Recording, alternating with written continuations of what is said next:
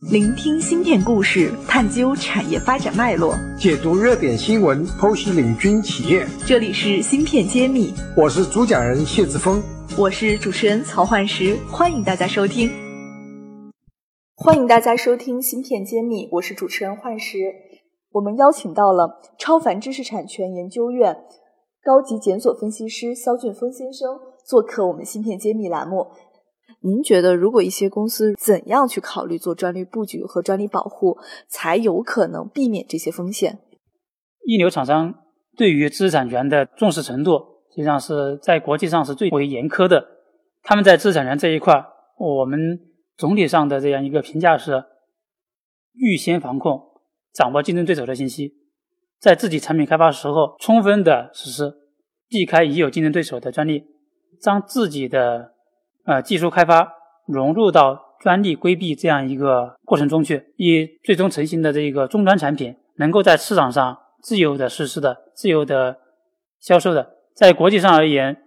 嗯，特别是对于外向型的企业的客户是遍布全球的时候，通常也是进行着国内、国外、全球目标市场国家的同步专利布局的。在产品开发过程中，避开别人的专利，把自己的技术和产品进行相应的专利保护。这是一个非常值得借鉴的一个方式，这也是很多国外像美国、日本的专业技术的小公司，特别是半导体这个行业里面，通常会采用的一种做法。而他们对于知识产权上的投入，实际上在早期的时候，可能可以占到这个技术研发投入的百分之二十甚至以上。有一定的知识产权的积累之后，可能会在百分之十五或百分之十。整体上而言，他们在技术开发的过程中，都会保证着。同样一个比例或者同样一个对应力度上的专利技术上的开发和保护，这是在一个任何一个技术密集型的行业里面的一个正确的或者说非常正面的一个做法。嗯，也就是说道理都是一样的，只有你早期的时候提早做一些投入，才能取得这样的一个好的效果。总体上是这样子的，任何一个企业在开发的过程中，在新技术调研和新产品的开发过程中，从产品的立项到最终产品的成型，都离不开。专利或者离不开技术这两个词。从早期而言，做我们的技术调研，都要找出一条可行性的方案出来，通过比较现有的不同的技术思路，然后挑选出最有可能在现有的条件下能够克服某一定的技术问题，能够最终有很大的希望去实现成型开发的这样一个一套思路。这个借鉴过程中，实际上有我们更多的可能是借鉴于现有的这个非专利技术。啊，包括了这些会议上的论文、这个期刊上的论文、硕博论文等等，也包括了一些国际上会议上的论文，这些是广义的技术源头，可以借鉴的一些技术内容。芯片揭秘，产业人自己的发声平台，联系我们可添加文下微信号。另外一个比较重要的方面是专利技术，专利现有的专利在全球而言，现有的专利技术。总量应该达到了上亿篇，在各个不同的技术类别下，都有着比较多的专利技术。这些专利技术，我们可以从两个方面来解读。一个方面是别人经营着各种各样的技术尝试，技术尝试并不是一尝试就能够成功，有的能够克服掉存在的技术问题，有的克服不掉，这是别人的技术尝试。别人的技术尝试最终转化成专利的时候，我们可以从中可以得到相应的有效的信息。能够做得好的，我们可以看得到；做得不好的，其实也在一定程度上，我们也可以进行研判。所以说，它是看专利技术而言，给我们提供了各种可能的解决技术路径。对于目标的技术路径而言，这个是很有可能可以实现的技术路径而言，可以作为一个比较重要的借鉴手段，因为他们通常都会有自己的这个实施方式，或者说他们技术的呃专利技术的实现的方式。很多时候，他们做的一些技术尝试，给我们后来的技术进入者有一定的技术启示。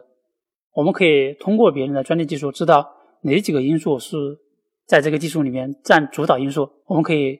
节省很多我们不必要的技术投入。我们可以通过别人的前期的技术投入的基础上，我们直接进行最为重要或者最为关注的技术问题的相应的技术开发，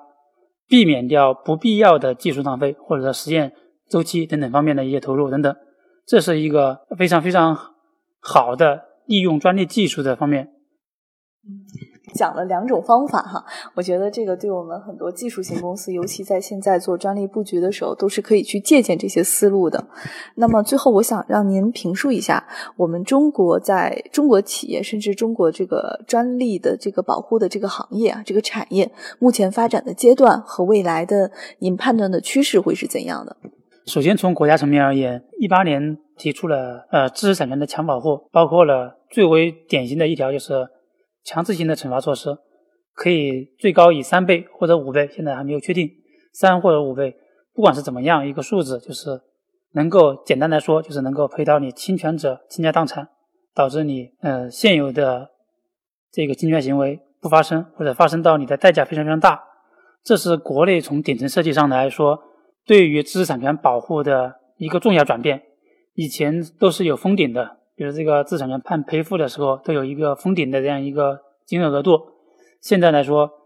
最终这个修改完成的话，可能是以能够惩罚到侵犯知识产权的对象倾家荡产，让他得不偿失这样一种情况。这是国家层面上的对于专利保护的一个重视程度，这也是全社会发展到这样一个阶段的一个必然产物。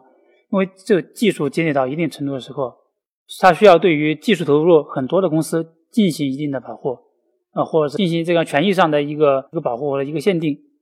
在需要对于技术投入比较多，然后产出比较多的高技术附加值的产品进行一定的保障和保护，这样子是有利于整个社会的科学技术的进步。实际上，这也是中国专利法立法的一个第一条所说的促进社会科学技术的进步这样的一个立法的宗旨。对于各行各业而言，特别是对于技术技术集成度比较高或者技术难度比较高的行业和企业而言，技术上的保护，特别是专利知识产权的保护，可能是越来越重要。而专利保护这样一个动作，实际上是为以后的产品的上市和保护铺路的，一定是把工作做在前面的，可能是为五年或者十年后或者更久时间这样一个产品或者技术进行保护的。从这个角度而言，投入合理甚至超过合理比例的资金也好，呃，人员的话也好，整个公司的各种资源的倾斜也好，投入到知识产权的保护和相应的技术开发的过程中，是有非常有必要的，而且是能够在后面的产品的市场行为中产出对应的经济利益或产出相应的经济价值的一个事情。嗯。对，那也这说明我们中国未来在这个领域上其实会加大监管，也会加大投入。嗯，那么对我们来说也是早日期待中国进入一个专利的强国和专利的大国。嗯，最后呢，非常感谢我们肖老师能参加我们今天芯片揭秘的分享，然后给我们听友们带来了一个非常不一样角度的和不一样视角的一个分享。那么未来呢，我们也期待。在中国日渐强大的时候，中国的技术走向世界的时候，在专利问题上，我们更少的受制于人。那谢谢大家，谢谢肖老师，谢谢谢谢。嗯，我是超凡知识产权研究院肖俊峰，我在芯片揭秘等着你。